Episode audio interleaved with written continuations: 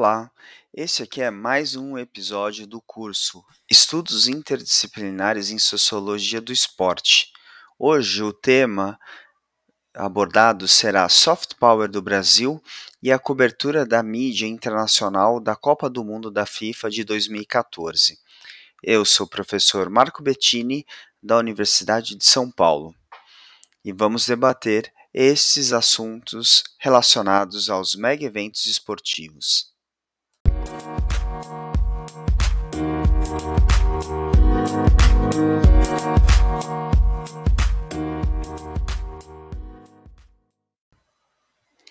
Este podcast tem como base o artigo publicado na revista Licere, da Universidade Federal de Minas Gerais. Denomina-se o Soft Power do Brasil e a cobertura da mídia internacional da Copa do Mundo da FIFA 2014. Ele foi escrito por mim, Marco Bettini, e pelo professor Diego Gutierrez. Neste podcast, eu vou apresentar algumas reflexões sobre um pacto que a realização da Copa do Mundo da FIFA de 2014 pode ter ocorrido sobre o soft power do Brasil. Para entender isso, primeiramente vamos trabalhar com o conceito soft power e depois associá-lo aos mega eventos esportivos. Para isso, uh, nessa pesquisa, foram selecionados nove veículos de imprensa internacionais, em três idiomas diferentes: o francês, o inglês e o espanhol. Os jornais selecionados foram a BBC, CNN, The Guardian, The New York Times, Daily Mail, Le Monde, Le Figaro, El País e El Mundo. Ao todo, foram analisados mais de 600 reportagens e construímos seis grandes temas geradores: as análises da infraestrutura do evento, os indicadores sociais brasileiros, um pouco da cultura brasileira, a centralidade do futebol no Brasil, a viabilidade da Copa e cenas do cotidiano. Só para termos uma ideia, nós concluímos que a realização da Copa do Mundo no Brasil teve efeitos uh, positivos nas áreas do espetáculo esportivo e da cultura brasileira voltado ao turismo, e efeitos negativos nas áreas como política, principalmente como o Estado trata os cidadãos nas manifestações políticas que ocorreram durante o evento, elementos sociais, a falta de saneamento básico, educação precária e falta de acesso de saúde, e estruturais, os Brasis dos, Brasis dos extremos, isso é, de grande pujança econômica de alguns locais, como, por exemplo, as grandes capitais, e outros com problemas estruturais muito problemáticos.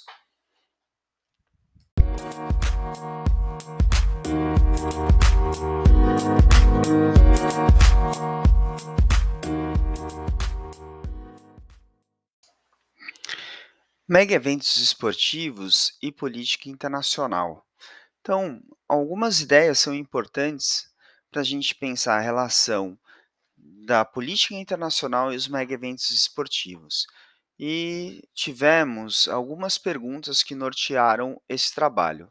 Primeira, o mega evento esportivo oferece de, fa de fato aos países sete sede oportunidades de se ingressarem como um porta-voz político representando uma região, por exemplo, como a ideia da África do Sul representando o pan-africanismo, ou o Brasil representando os BRICS, por exemplo. No caso do Brasil, a tão sonhada cadeira de permanente eh, de segurança no Conselho de Segurança da ONU pode ser conquistada com ações políticas internacionais, como são os mega-eventos esportivos? Essa é uma outra pergunta importante. Para trilhar todos esses caminhos, a gente pesquisou aqueles nove veículos em três línguas. Porque, segundo as teorias uh, que a gente analisou, os jornais, principalmente esses jornais uh, que têm grande circulação mundial, eles são etos da da questão da discussão da opinião e da sociedade civil pública. Portanto, eles conseguem construir um um dentro do cenário, hã, da discussão pública internacional, hã, elementos importantes.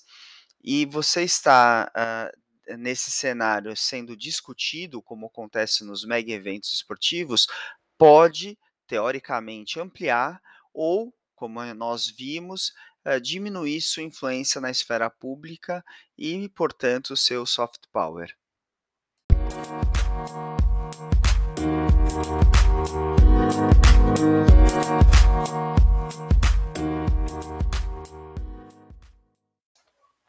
Então, o que é o soft power? Para entender o soft power, é necessário compreender um outro conceito, que é o seu contrário, o seu oposto, que é hard power.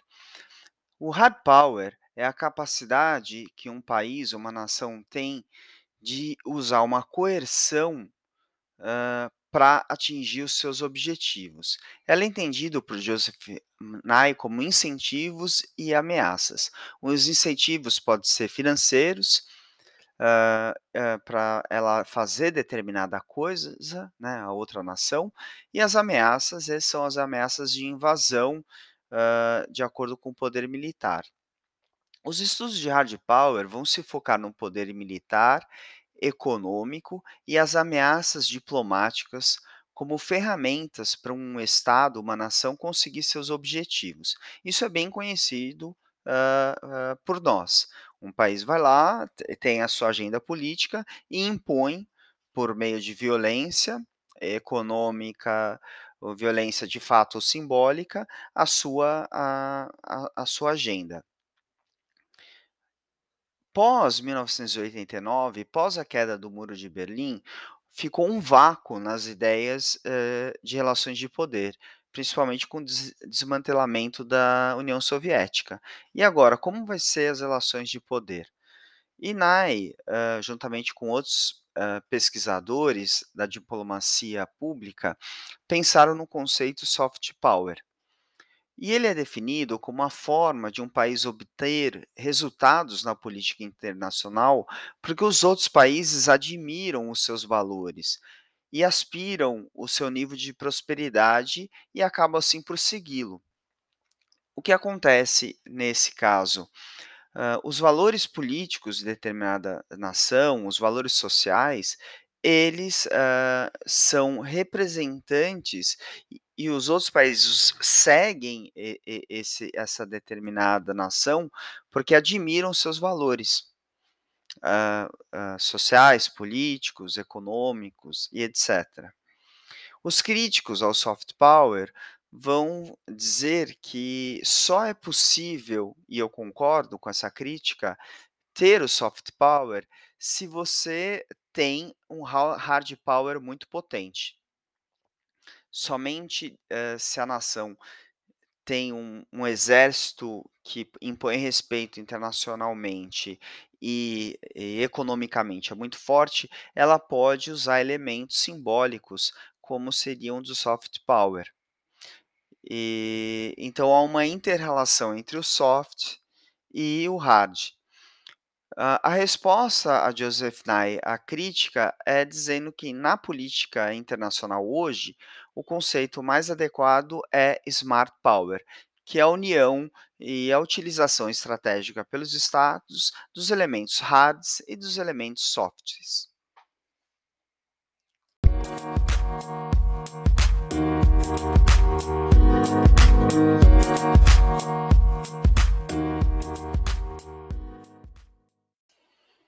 Quais são os elementos do soft power e como ele se relaciona com, hã, os mega eventos esportivos? Dentre várias temáticas, dentre vários elementos, perdão, Nye aponta 3 elementos que são fundamentais. O primeiro é a cultura, o segundo é os valores políticos e o terceiro é a política internacional. Na cultura, ela engloba vários aspectos da sociedade, os valores, à medida que eles são atrativos para outros países. e como o o esse determinado país busca reproduzir o seu modo de vida, suas tradições e como, hã, as nações veem a cultura desse país. A cultura de um país também pode ser divulgado pelo comércio, intercâmbio cultural e turismo. No mega evento esportivo, a cultura vai estar no centro, hã, dessas discussões, porque pessoas de outros países vão conhecer, hã, o país sede, ó, vai aumentar o turismo, aumentar o número de repórteres e jornais interessados com os temas, e e essa questão cultural vai ser muito pungente. O segundo elemento são os valores políticos, que podem ser definidos na forma como as instituições e os valores de um país são compreendidos no exterior. Aqui a gente vai ver bastante com o contato que a população vai ter, e bem como, hã, a a o formato que as mídias vão transmitir, quais são os valores que determinada nação, hã, considera positivo. Ela apoia manifestações contrárias ao governo? O que acontece quando tem uma manifestação? O que acontece quando determinada população exige o saneamento básico? Eh, os valores políticos, como é tratado a questão da corrupção? Como é tratado a relação entre público e privado? Tudo isso são os valores políticos e que fica muito evidente, tanto no processo de escolha do país sede, quanto no processo de construção, culminando na época do evento, que todos esses assuntos vão estar, hã, na vitrine aí, para ser discutido no cenário público, principalmente por meio dos jornais, hã, com maior relevância internacional. E por último, a política internacional. Ela, hã, é o conjunto de condições que que com que faz com um determinado país tenha uma legitimidade maior que outros na hora do debate internacional, podendo, hã, com sua opinião sobre determinado assunto, ser referência para os demais. Vamos colocar aqui um caso concreto, hã, que ocorreu, eh, que que vem ocorrendo aqui no nos anos de 2019, 2020 e esse ano de 2021. O Brasil, quando vai falar de temas sobre meio ambiente, ele, hã hã, pode tentar falar, mas não, hã, mas ele não tem o respeito, ele não tem legitimidade no cenário político internacional para falar sobre isso, pela pela quantidade de desmatamento, pela quantidade, de de de de queimadas, enfim, que vem ocorrendo no Brasil. Então, hã, sobre direitos humanos, então o Brasil é um dos países que mais, hã, tem, hã, tem, tem questões de feminicídio, homofobia, então, ele tem legitimidade no cenário internacional, na política internacional para falar e para dizer que caminho seguir? Não, não tem. Então, essa legitimidade internacional que dá para determinado país essa sua e essa sua voz e também o atestado de maioridade, pensando nos valores, assim, universais que a Carta das Nações Unidas, hã, coloca.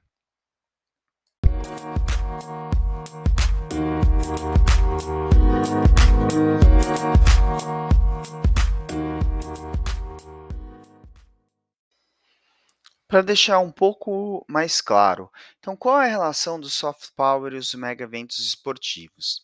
Então, em primeiro lugar, os mega eventos esportivos apresentam uma oportunidade para o país divulgar a sua imagem para o mundo, através dos valores universais dos jogos, atingindo uma audiência global.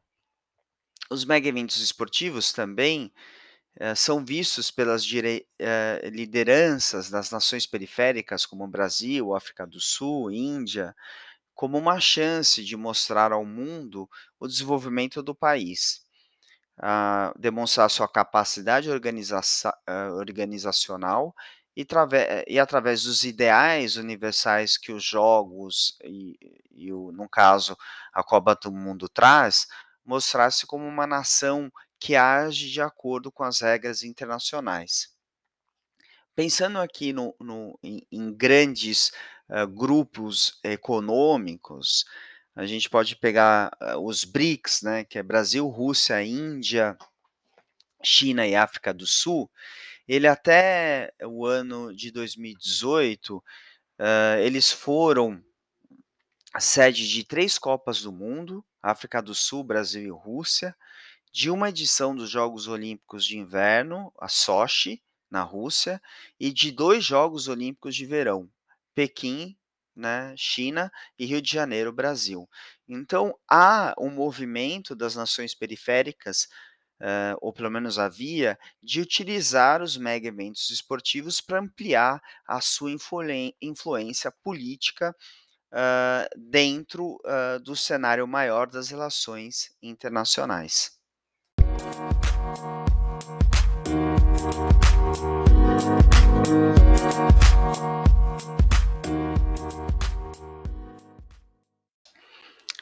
Agora eu vou falar um pouco das categorias de análise que nós utilizamos para desenvolver essa pesquisa do Brasil, os mega eventos esportivos, a Copa do Mundo e a mídia internacional.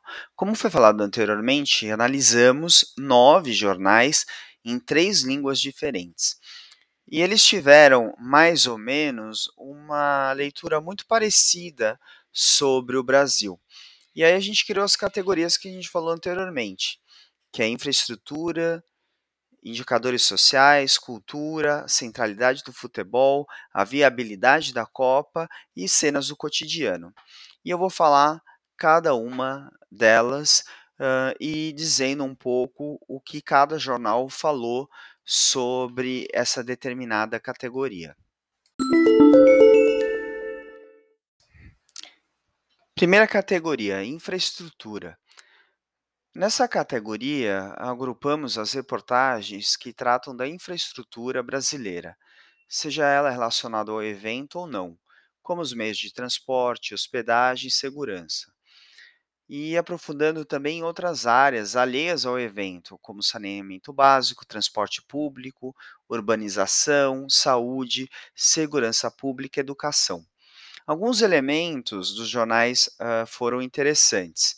Primeiro, que foi falado muito sobre o problema de saneamento básico, o problema de saúde pública, o problema da segurança pública e da educação. Saneamento básico, várias regiões do Brasil, inclusive onde tivemos, hã, jogos na Copa, não tem a cidade não tem 100% de saneamento básico. A segurança pública foi discutida de maneira forte, hã, a na forma como os protestos foram controladas, de maneira truculenta, hã, por por parte da, hã, da polícia. A educação, foi falado dos índices, abaixo da América do Sul que o país se encontra, e, num de hospedagem foi falado de coisas um pouco interessantes, como muitos dos, hã, dos turistas ficando em em favelas, né, em regiões, assim, mais pobres, mais simples, e tendo uma experiência importante. E o que não foi tratado, ou que os jornais não falaram, foi o problema dos aeroportos. Isso foi muito interessante, a gente esperava um conjunto de de análise criticando a situação dos aeroportos e o caos aéreo. Não ocorreu esse caos. Foram outros elementos que a a mídia internacional se preocupou. Segunda categoria, indicadores sociais. Bem antes de começar o evento, nós, hã, já percebíamos que a relação Brasil, pobreza e violência é muito recorrente nas mídias internacionais.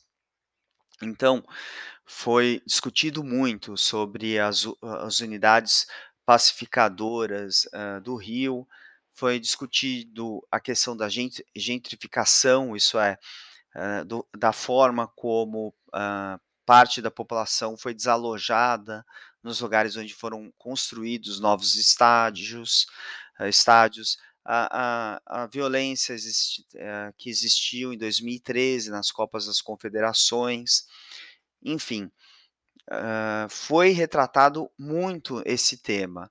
E os indicadores sociais uh, dos temas que nós elencamos foram os, os que foram mais debatidos uh, nos jornais analisados, principalmente no Le Monde e no El País. Os dois, os dois que tiveram mais presença nessa categoria. Cultura. A percepção dos aspectos culturais de um país no estrangeiro é um elemento chave nas relações internacionais. E nessa categoria cultura, nós agrupamos as reportagens que trataram das diversas manifestações do brasileiro e representações sociais do Brasil. Entraram aqui reportagens sobre música, folclore, culinária, literatura e belezas naturais. Apesar do termo, termo cultura e a cultura brasileira ser muito rica, o que a gente percebeu é uma valorização de uma cultura mais uh, mercantilizada, ou uma cultura voltada para aspectos turísticos, e não uh, debater mais a questão da cultura do Brasil. Dentre uh, os jornais analisados, a BBC foi a que mais produziu uh, elementos aí da cultura brasileira de modo geral. Uh, como, como eles têm uma rádio, eles tocavam muitas músicas brasileiras também. Mas, de modo geral, pensando o, o, o, os nove jornais analisados, uh, foi uh, dado mais ênfase em locais turísticos e paradisíacos para as pessoas uh, passarem as férias e não discutir uh, a questão da cultura brasileira realmente, vamos dizer assim.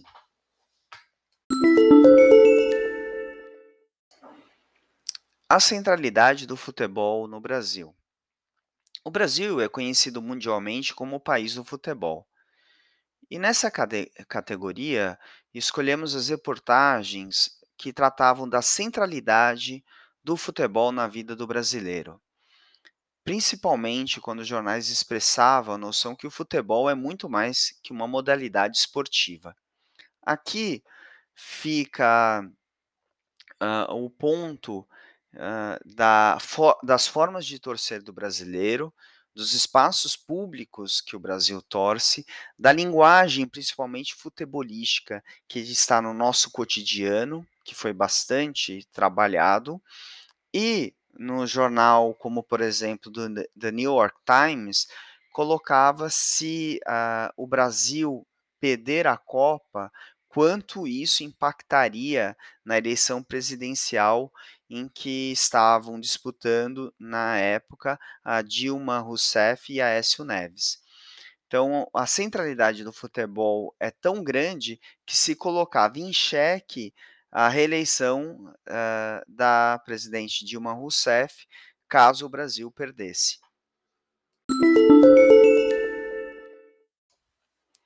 Quinta categoria: a viabilidade da Copa. Os jornais analisados já vinham demonstrando grande preocupação se a Copa iria ocorrer ou não. E quando ocorreram os protestos de junho e na Copa, da Confedera da Copa das Confederações de 2013, esses jornais e os países ficaram ainda mais preocupados. Então, desde o começo, dias antes de começar a Copa, haviam jornais como, por exemplo, The Guardian, que colocavam em dúvida se a Copa seria realizada ou não. Então, nós separamos aqui reportagens que expressavam preocupações em relação ao sucesso da Copa do Mundo e o apoio da população do evento, como os diversos protestos ocorridos durante a Copa. Mas, conforme for, foi ocorrendo uh, o evento, foi passando os dias e os estádios completamente lotados e as fanfests lotadas, a a mídia internacional percebeu que, hã, haviam grupos aí contrários à Copa, mas grande parte da população estava a favor, representando aí por estádios lotados e as festas, hã, da própria FIFA, nas cidades sedes, hã, sendo um grande sucesso.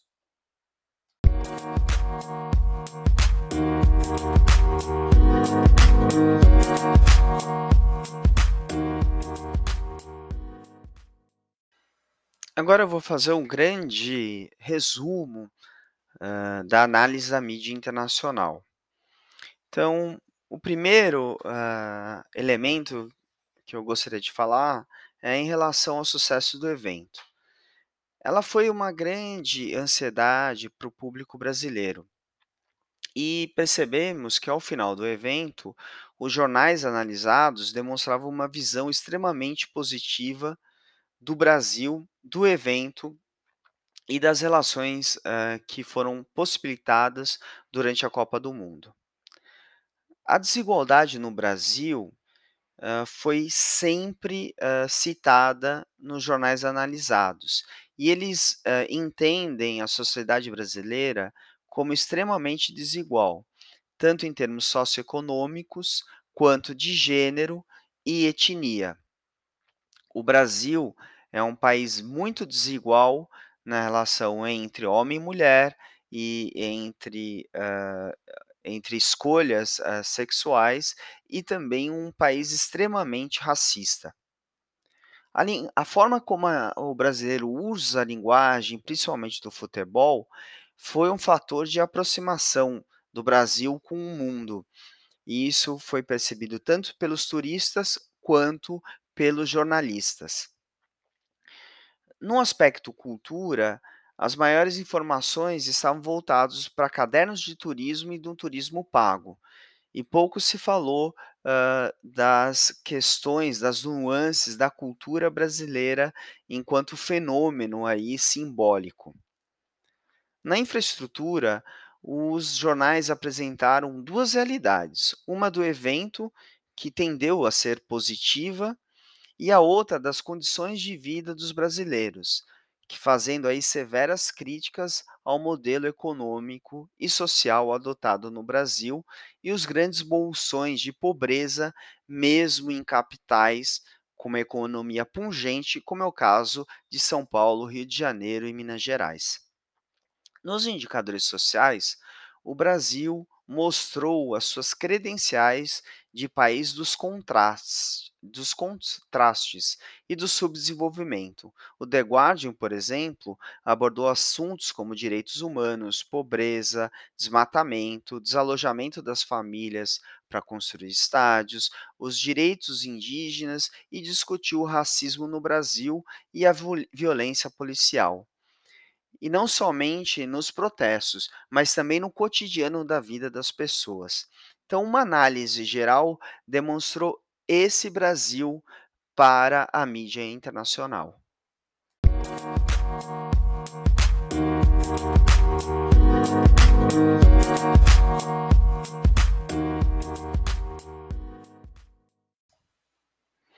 Voltando às perguntas que moveram, hã, esse podcast, essas discussões aqui, hã, e fazendo considerações já finais sobre esse podcast, hã, lembrando que é um trabalho voltado às relações internacionais e principalmente pensar se, no Brasil houve ou não um incremento do soft power, após o o o mega evento esportivo Copa do Mundo de 2014.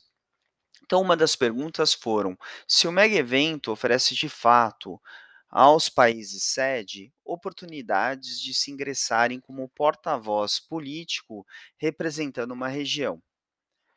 Na nossa discussão, na minha opinião, apenas se o país, hã, sede já possui as instituições fortes e democracias representativas claras. Pelas análises feitas aqui, é falso pensar que nações como África do Sul, Rússia, China ou Brasil podem reverter o olhar estrangeiro pós-evento, hã, utilizando somente um evento esportivo dessa magnitude. No caso do Brasil, a tão sonhada cadeira de permanência no Conselho de Segurança da ONU pode ser conquistada com ações políticas internacionais como são os mega eventos esportivos? Não, pois o Brasil se afastou dos valores das Nações Unidas pela sua violência policial e institucional, bem como pelos conflitos raciais, indígenas e de gênero. Então, houve um aspecto positivo que foram relacionados à cultura e, e hospitalidade do brasileiro, porém, esses aspectos negativos foram muito fortes e foram trazidos de maneira constante uh, pela mídia internacional.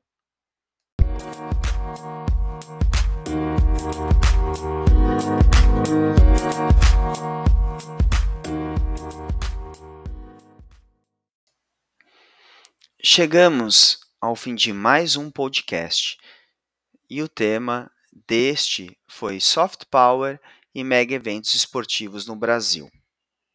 Este é mais um episódio do curso Estudos Interdisciplinares em Sociologia do Esporte e eu sou o professor Marco Bettini, da Universidade de São Paulo. Espero vocês no próximo episódio. Até mais!